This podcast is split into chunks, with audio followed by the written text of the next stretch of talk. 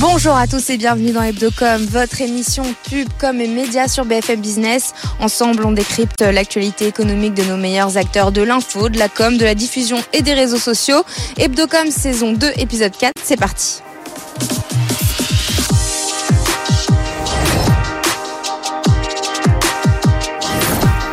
BFM Business et CB News présentent Hebdocom. Rebecca Blanc-Lelouch. Au menu aujourd'hui, les influenceurs sont de plus en plus transparents sous la pression du gouvernement et des marques. C'est ce que nous révèle l'ARPP, l'autorité de régulation professionnelle de la pub. Et c'est là où on se trouve aujourd'hui pour euh, recevoir mon invité Mohamed Monsouri, son directeur délégué. Comme d'habitude, Simon Tenenbaum passera en revue pour nous toutes les news d'Hebdocom. Et puis notre focus cette semaine, ce sont les marques qui s'unissent avec les associations pour faire leur campagne. Est-ce une bonne stratégie de communication?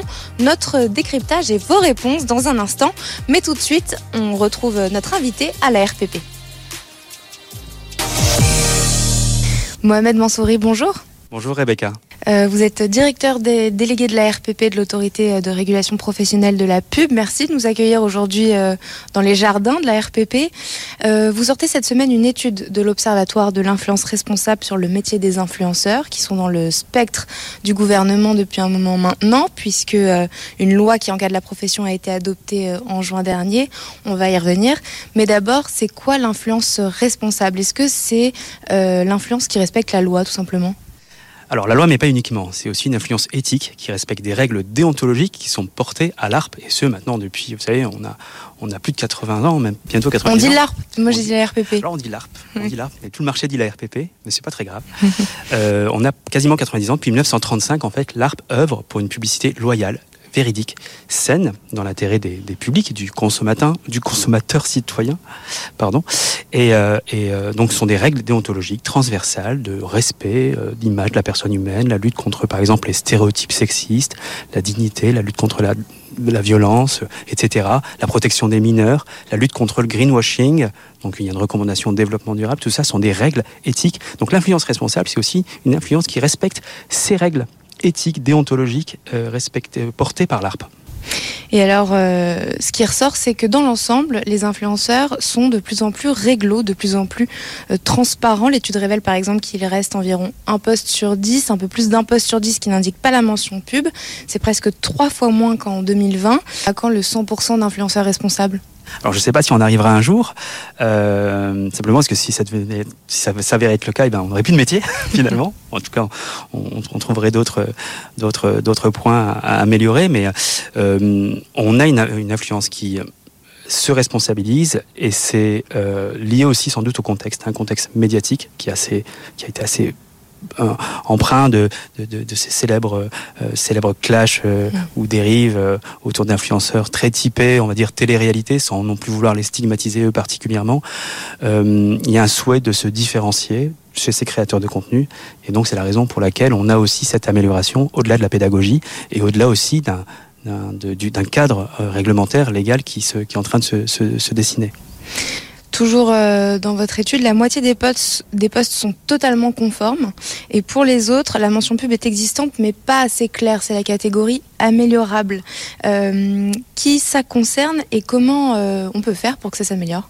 Alors, les postes qui sont pas suffisamment explicites ou euh, pas suffisamment instantanés dans leur intention commerciale, on considère que c'est de l'améliorable. C'est-à-dire qu'on a un début d'identification. On va voir par exemple collaboration commerciale, mais mis à la fin du poste ou au milieu des hashtags. Aujourd'hui, on a une loi, la loi du 9 juin 2023, qui impose cette mention tout le long, tout le long de la promotion la durée de la promotion au sein de l'image ou de la vidéo et donc nécessairement sur un impact sans doute euh, encore plus euh, plus plus positif sur les sur les règles de transparence en tout cas sur le respect de cette transparence qui est due aux audiences parce que ne pas le faire c'est une pratique commerciale trompeuse ça on le sait. Et donc euh, cette catégorie améliorable, c'est juste euh, ceux qui ne mettent pas cette mention tout le long du poste ou est-ce qu'il y a d'autres paramètres qui ne respectent pas? Ou alors parfois ils utilisent des... Alors la loi elle date du 9 juin, notre étude a porté sur les postes de 2022 et du premier semestre 2023. Donc ces, ces nouveaux termes imposés par le texte n'existaient pas encore en fait. À l'époque on était sur une indication explicite et instantanée. Alors explicite ça, ça pouvait être des termes de type euh, ad qui veut dire publicité en anglais, ben ça c'est euh, c'est même pas conforme en fait parce que la loi tout bon oblige à tout traduire en français. Ad ça veut dire publicité en, en anglais. Et voilà, donc on va avoir des termes qui sont, ou alors je remercie le fait, le simple fait de remercier une marque n'est pas suffisamment explicite pour induire qu'il y a un partenariat, une collaboration commerciale. Donc, donc voilà les, les, les postes, on va dire, améliorables ou L'UMIC, c'est la Fédération des influenceurs, s'est réunie avec le ministre de l'économie Bruno Le Maire il y a quelques jours et la profession s'est plaint justement euh, de, flou euh, euh, et d'incompréhension auprès du ministre sur cette loi par peur de faire une erreur sans le vouloir et d'être hors la loi, a dit une influenceuse. Est-ce que vous êtes d'accord avec ça Est-ce que la loi n'est pas assez claire? Alors, déjà, on attend des décrets, des décrets d'application qui vont venir préciser certains aspects du texte, au niveau des mentions, au niveau des seuils, à partir desquels il faudra, il faudra un contrat écrit. Donc il y a aussi, bien sûr, nécessairement des, des, des choses qui doivent être précisées par décret. Ensuite, il y a la pédagogie à faire auprès des créateurs de contenu. Euh, il y a beaucoup de choses qui peuvent se dire au sein du marché. Euh, il y a l'usage des fonctionnalités des plateformes qui prévoient des termes qui peuvent être parfois différents beaucoup de, de chantiers encore à éclaircir. Il y a beaucoup de chantiers et c'est la raison pour laquelle euh, ben, le ministre a souhaité réengager des discussions et travailler sur des cas concrets au sein de groupes de travail et peut-être aussi améliorer finalement ce guide de, bonne conduite qui a, qui a, déjà été adopté et édité par, par Bercy. Côté ARPP, nous-mêmes, on travaille aussi sur une réactualisation des règles déontologiques qui viendront aussi apporter des précisions tout en étant, en permettant, en sécurisant les campagnes, en permettant aux acteurs de rester conformes à la loi. Est-ce qu'on peut dire que vous êtes un peu le médiateur entre l'UMIC, la Fédération des influenceurs et le ministère de l'économie? L'ARP est surtout euh, une, une, émanation de toute une profession, de toutes les professions de la communication publicitaire, qu'elles soient les marques, les agences, les médias, les agences médias, les, agents d'influenceurs et aussi les, les, créateurs de les créateurs de les créateurs de contenu. Et c'est aussi un interlocuteur privilégié, c'est vrai, des pouvoirs publics et des autorités administratives. Finalement, l'ARP c'est un écosystème dans lequel on va retrouver toutes les parties prenantes qui vont œuvrer pour une publicité euh, loyale, transparente. Alors aujourd'hui, plus de 1100 certificats d'influence responsable ont été délivrés, dont 800 rien que cette année. C'est quoi ce certificat? Alors, certificat, c'est un parcours d'apprentissage où, le créateur de contenu qui a destination, du, créateur de contenu qui va être exposé ben, aux principales règles euh, qui encadrent la publicité, les règles transversales, les règles sectorielles, les produits cosmétiques, euh, l'alcool avec la loi E20, la publicité automobile, etc. Donc il va être euh, sensibilisé, formé à ce cadre légal et éthique. il va passer un examen. Il devra obtenir 75% de bonnes réponses. Mais surtout, quand il passe ce certificat, c'est un engagement pour lui. Il va s'engager à respecter les règles déontologiques. C'est, on peut exercer sans, mais c'est quand même mieux de l'avoir. C'est mieux de l'avoir. Euh, il n'est pas obligatoire. C'est pas obligatoire. C'est une démarche volontaire. Est-ce qu'il va le devenir un jour obligatoire? Ah non, ce qui caractérise vraiment les outils euh, que met en œuvre l'ARP, c'est le volontariat et on est vraiment sur une démarche volontaire d'autorégulation, de, de responsabilité. De plus en plus de marques et d'agences choisissent d'ailleurs de ne travailler qu'avec des influenceurs euh, qui ont ce certificat. Euh, à quel point elles sont euh, attentives à ça? Est-ce que vous les sentez vraiment, vraiment préoccupées par, par ce certificat de l'influence responsable? Ou est-ce que c'est encore une option Alors non, il y, a, un enjeu de responsabilité, c'est encore plus vrai avec la loi du 9 juin, puisqu'il y a une, responsabilité qui peut être euh, solidaire complètement sur, les, euh, sur toute la chaîne de valeur. En fait, pour tout euh, dommage causé au tiers, pardon, la marque aussi peut être tenue responsable. Donc il y a un enjeu de responsabilité, il y a un enjeu aussi de brand safety, d'image de marque, de s'assurer qu'on coopère avec un créateur de contenu et eh bien, qui qui maîtrise, les, qui a été sensibilisé ben, aux règles de, de, de développement durable, d'usage des allégations environnementales de manière loyale, de lutte contre le greenwashing, c'est pour la marque hyper important. Ça reste un individu, un créateur de contenu. Et donc, il faut qu'il soit sensibilisé à ça. Et pour la marque, c'est un souhait. Mais il n'y a pas que les marques. Il y a aussi les agences. Les agents qui, pour certaines d'entre elles, l'ont rendu aussi obligatoire, vont proposer aux marques des offres brand safe. Le mieux, c'est bien sûr de travailler avec les créateurs de contenu eux-mêmes pour qu'ils puissent sensibiliser leurs pairs aux règles, euh, aux règles, aux règles de, transparence et de loyauté. C'est ce qu'on a fait par exemple avec Meta, une campagne qui a impliqué Cassandra Cano, qui totalise 3 millions d'abonnés sur TikTok et 1 million sur Instagram, qui a porté les valeurs du certificat. typiquement, Cassandra Cano, elle est considérée comme euh, une top influenceur, et ce sont les top influenceurs qui euh, sont de plus en plus transparents et qui sont de plus en plus réglo, contrairement aux petits influenceurs. Tout à fait, parce qu'ils ont déjà une, forte audience, donc il y a un impact qui est considérablement, qui est fort auprès de ces audiences, donc ils ont tout intérêt à maîtriser ces règles. Ils sont émetteurs de communication commerciale, ils sont émetteurs de publicité, au même titre que n'importe quel média. D'ailleurs, certains influenceurs se disent, se comparent à un média avec une ligne éditoriale à part entière. C'est le cas par exemple d'Hugo Decrypt, qui est d'ailleurs lui aussi certifié. Donc c'est vrai qu'on a beaucoup de gros influenceurs qui ont passé le certificat, ils respectent davantage la règle parce qu'ils sont mieux accompagnés. D'ailleurs, pour, pour vous donner un, chiffre clé, l'audience cumulée des influenceurs certifiés, c'est 450 millions d'abonnés, ce qui est colossal. Et donc l'impact du certificat auprès de ces influenceurs, on a fait une étude spécifique sur eux, mmh. le taux de manquement est à moins de 1% là, on peut imaginer un peu l'impact bénéfique que ça peut avoir auprès des audiences quand un influenceur, finalement, quand il connaît la règle, eh il la respecte tout, tout naturellement dans l'immense majorité des cas. Et alors, en tant que follower, en tant qu'abonné, est-ce que moi, je peux savoir, comment je peux savoir si la personne que je suis, si l'influenceur que je suis a le certificat? Est-ce que c'est visible sur les, sur les comptes, sur les profils? Tout à fait, c'est rendu public déjà. On a une liste à l'ARP qu'on maintient à jour. On a la possibilité donc de consulter qui sont les influenceurs certifiés, sous quelle option ils ont été certifiés, parce qu'il y a des options sur on a travaillé. Option produits financiers qu'on a lancé avec l'AMF, l'autorité des marchés financiers, au début du mois. L'an dernier, on a lancé l'option jeu d'argent. Vous avez le sentiment que les abonnés euh, font cette démarche, vont euh, chercher cette liste des influenceurs qui sont certifiés? Alors, les abonnés, je ne sais pas. Tu aurais dit que les influenceurs certifiés sont prévalent auprès de leurs audiences. Mm. On, le voit régulièrement, il y a des stories qui sont faites. Eux-mêmes communiquent auprès de leurs abonnés pour les rassurer. Absolument. Mais c'est pas encore une mention qui est affichée sur les profils. Est-ce que ça pourrait le devenir un jour? Pour cela, il faudrait qu'on puisse travailler avec les plateformes. Et pour que ça le devienne, bien sûr, il faut apporter une réponse. Comme les plateformes sont globales, mondiales, il faudra apporter une réponse mondiale. Et c'est la raison pour laquelle, entre autres, vous allez lancer un diplôme européen. Absolument avec nos homologues européens. Donc l'ARP et ses homologues sont fédérés par un organisme à Bruxelles qui s'appelle le ASA, l'Alliance européenne pour l'éthique en publicité. Et plusieurs pays européens sont engagés dans cette démarche européenne pour mettre à l'échelle un certificat européen avec des règles communes un socle de règles, parce que beaucoup de règles sont, si on l'oublie, mais viennent, sont, européennes, de transparence et, de loyauté, etc. Et donc, on, a le projet et c'est passionnant. Euh, pour terminer, j'aimerais euh, vous faire un petit questionnaire en rafale, question courte, réponse courte. Euh, première question, si vous deviez faire un autre métier, lequel feriez-vous? Je pense que je serais codeur. Pourquoi? Parce que j'adore créer via l'informatique. Sur quel support vous informez-vous au quotidien le plus? Télé, radio, journaux ou réseaux? Les journaux. Quel est votre réseau social préféré?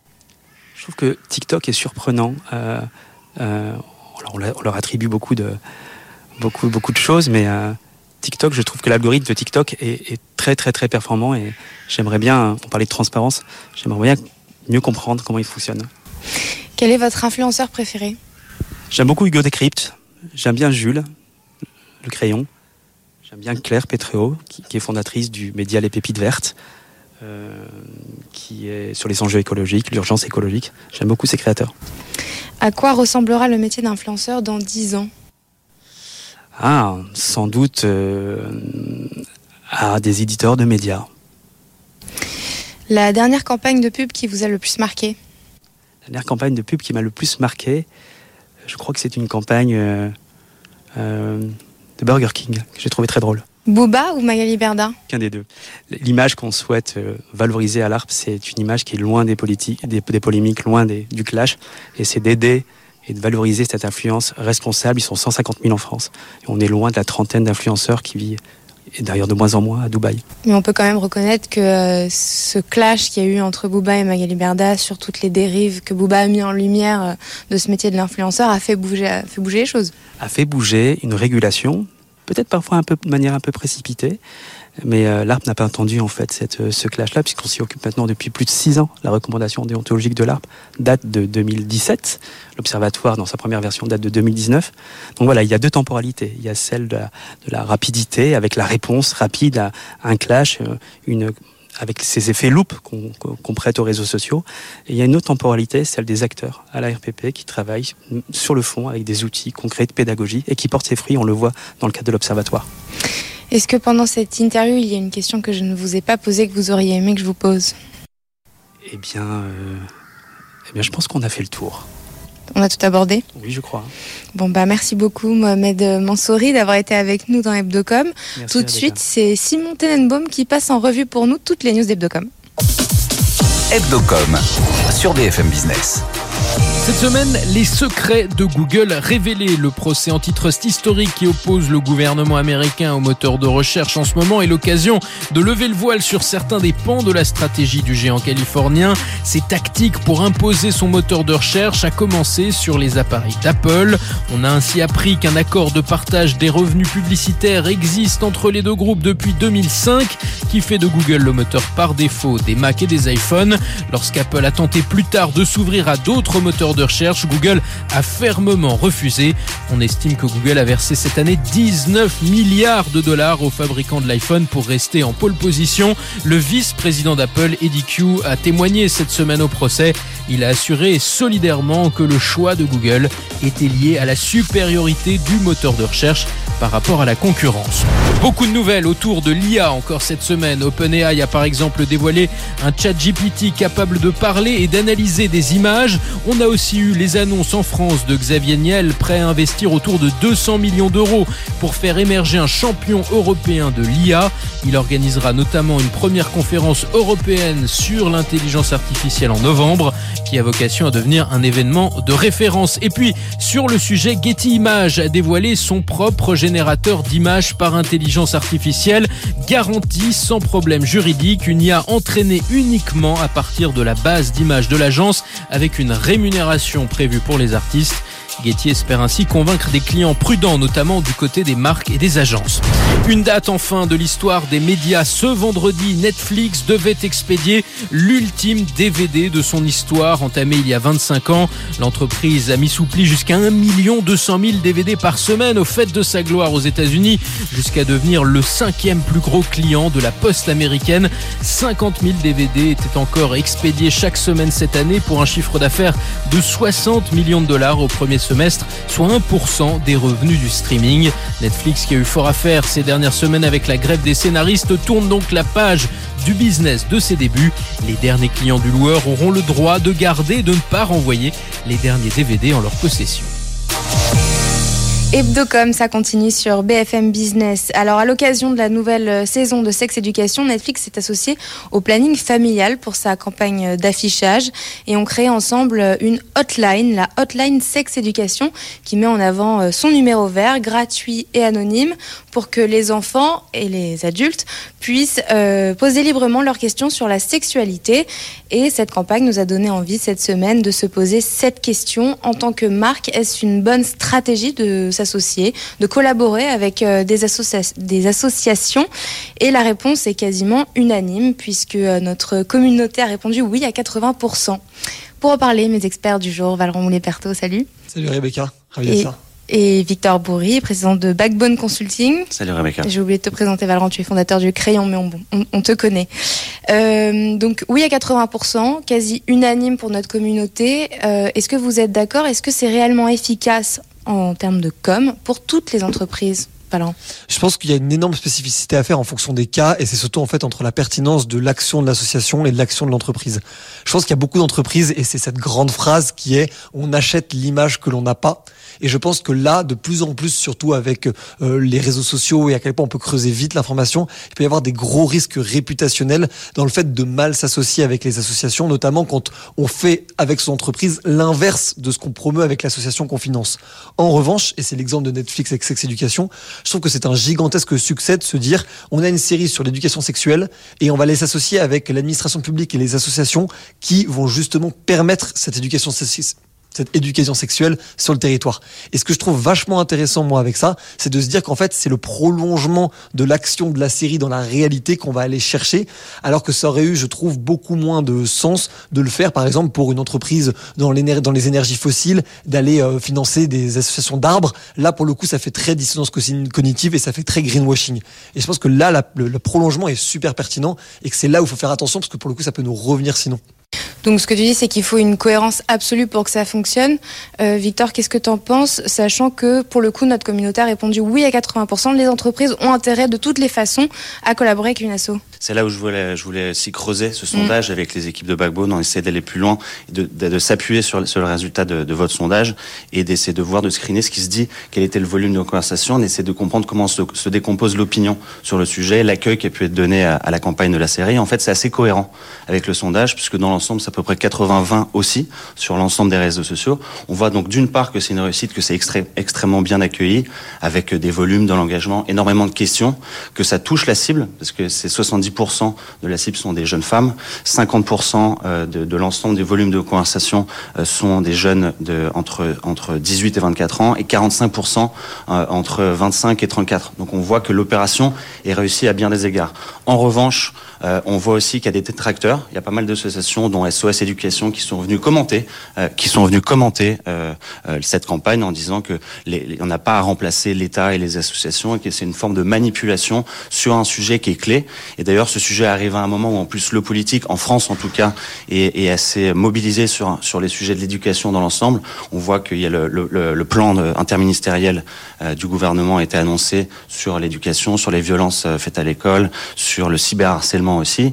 Et donc, il y a beaucoup de, détracteurs, on va dire, qui, euh, euh, qui sont plutôt contre. Mais on reste dans un équilibre qui est plutôt favorable et qui valide euh, la, stratégie de la marque. Donc, ces détracteurs-là, en fait, accusent, comme tu pouvais le dire, Valent, tout à l'heure, de, greenwashing, de non-sincérité les entreprises. Qui font ça. En fait, moi, c'est là où je dis qu'il y a une limite, c'est que justement, on va accuser euh, assez facilement les entreprises de faire de la récupération, comme on le ferait d'ailleurs avec des politiques sur des actualités. Là où moi, je trouve que c'est malhonnête d'accuser de, de, récupération, c'est quand littéralement on est dans le prolongement de l'action de la série. J'ai pas regardé ouais. la série, donc je peux pas la commenter, mais je pense que tout est dans le titre, c'est sexe, éducation. Donc le fait que la série se pose en se disant, on a envie d'essayer d'aller plus loin pour la com de l'entreprise. On est parfaitement de, pour de Netflix, donc on est parfaitement d'accord sur le fait que c'est de la com pour Netflix, mais de fait c'est de la com qui agit pour le bien parce qu'en fait, ça fait un peu comme le SEO. Donc le SEO, c'est comment on va réussir à optimiser les recherches sur Google notamment. Et en fait, en SEO, un truc qui est vachement important, c'est l'intention de la requête. Donc en fait, on va essayer de trouver l'article ou la page Google qui va être le plus proche de ce qu'on souhaite rechercher. Et je trouve que quand on regarde une série comme Sex Education, beaucoup de jeunes ou de moins jeunes la regardent peut-être en essayant d'y trouver des clés qu'elles n'ont pas eu, qu'ils n'ont pas eu à l'école, qu'ils n'ont pas eu dans leur famille, qu'ils n'ont pas eu auprès de leurs amis, et que du coup, si jamais on les flèche vers quelque chose d'un peu plus professionnel, avec notamment un numéro mais même avec une association qui peut les accompagner là-dessus, je trouve ça plutôt logique et je trouve que justement c'est assez bien vu de la part de Netflix de faire de la publicité là-dessus. Là où moi je trouve que c'est problématique, c'est quand on est justement sur un message qui est à l'inverse de ce qu'on agit en tant qu'entreprise. Voilà, je suis d'accord et pas d'accord avec toi. Là où je suis d'accord, c'est que c'est le prolongement, c'est un dispositif qui est le prolongement d'une excellente idée, c'est-à-dire de parler de manière totalement décomplexée avec des acteurs euh, très charismatiques. Et en fait, et c'est le cas depuis la première saison. Et on voit que le dispositif de communication et de marketing est réussi depuis day one, à savoir la saison 1 avec euh, des influenceurs très bien sélectionnés, saison 2 avec une partie de brand content et un livre pédagogique qui a été distribué à plus de 75 000 exemplaires rien qu'en France. Et, et cette saison-là, avec en plus l'intervention d'influenceurs, cette campagne, l'appui sur une association et aussi sur une expert sexologue, etc. Donc on voit en plus l'intelligence qui, qui, est le prolongement de l'idée de départ, c'est aussi de s'appuyer sur, on va dire, le milieu associatif qui, en plus de ça, rassure une deuxième cible de la série. Qui, il, y a, il y a les jeunes, il y a aussi les parents. Et en fait, en arrivant sur un terrain où en fait on, on rassure quelque part les parents, c'est un gage de crédibilité, de réassurance euh, de la marque, où, euh, où en fait ça favorise les parents à prendre l'album en Netflix plutôt que Prime Vidéo, quoi. Non, mais en vrai, pour le coup, Victor, a un... non, je trouve que Victor a un très bon point. Mais je pense que ce que ça cible aussi, c'est l'énorme discrédit de l'État qu'il a sur sa communication et sur ses actions. Je pense qu'on a une, une enfin, fondamentalement une logique française. Bon là, c'est le, le, le, fondateur du crayon qui parle, mais on a une, fondamentalement une logique française qui est incroyablement exigeante avec l'État et du coup un peu dans une éternelle déception. Là où les acteurs privés comme Netflix, mais il y en a d'autres, arrivent en fait presque en position d'outsider, en se disant de toute façon, nous, on n'a pas d'exigence à la base des gens. Et je me rends compte que le succès qu'ont ces, ces, ces œuvres pop culturelles, et on avait vu déjà avec la Formule 1, où une seule saison de euh, Drive to Survive, donc de la série Netflix sur la Formule 1 avait créé un trafic et un engouement incroyable pour ce sport qui était un peu en train de tomber aux oubliettes. Et là ça a redynamisé complètement au point de faire x2,5 sur la valorisation entière de l'industrie sur une seule saison Netflix.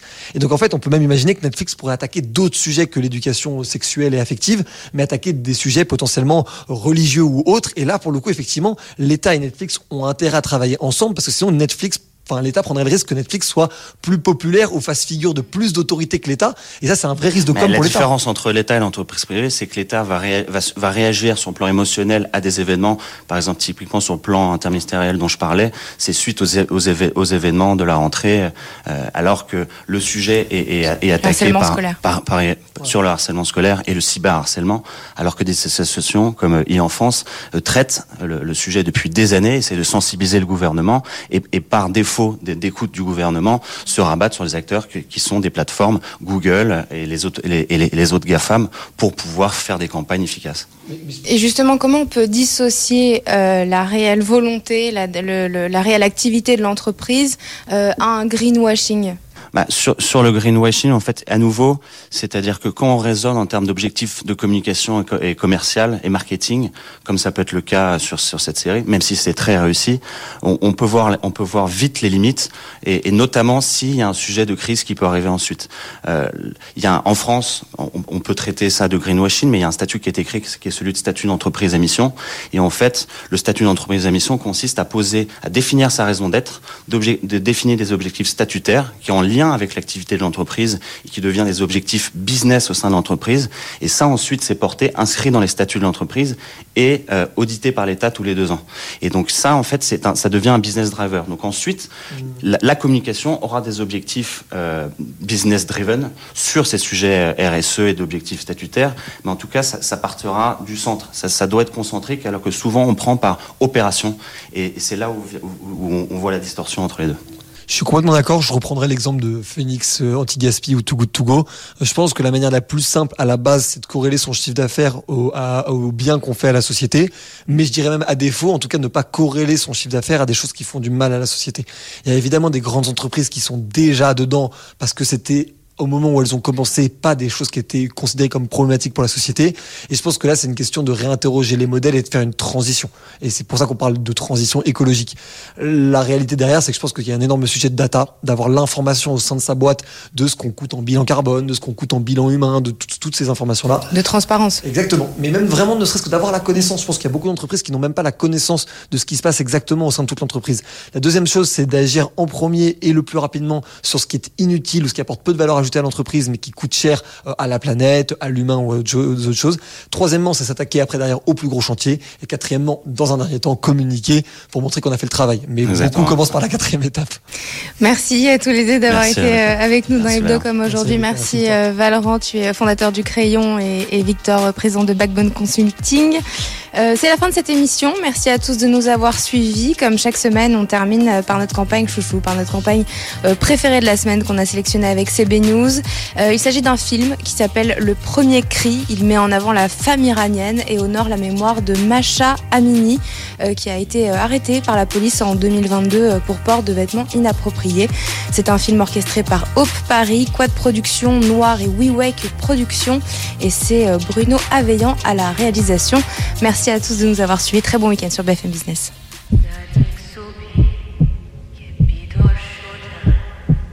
Il faudrait que je me souvienne de mon premier cri. Ce premier cri. Ne jamais oublier le cri. Je suis Massa, je suis Nika, je suis Sarina, je suis Hadis, Minou, je suis Nadia. Liberté pour les femmes d'Iran.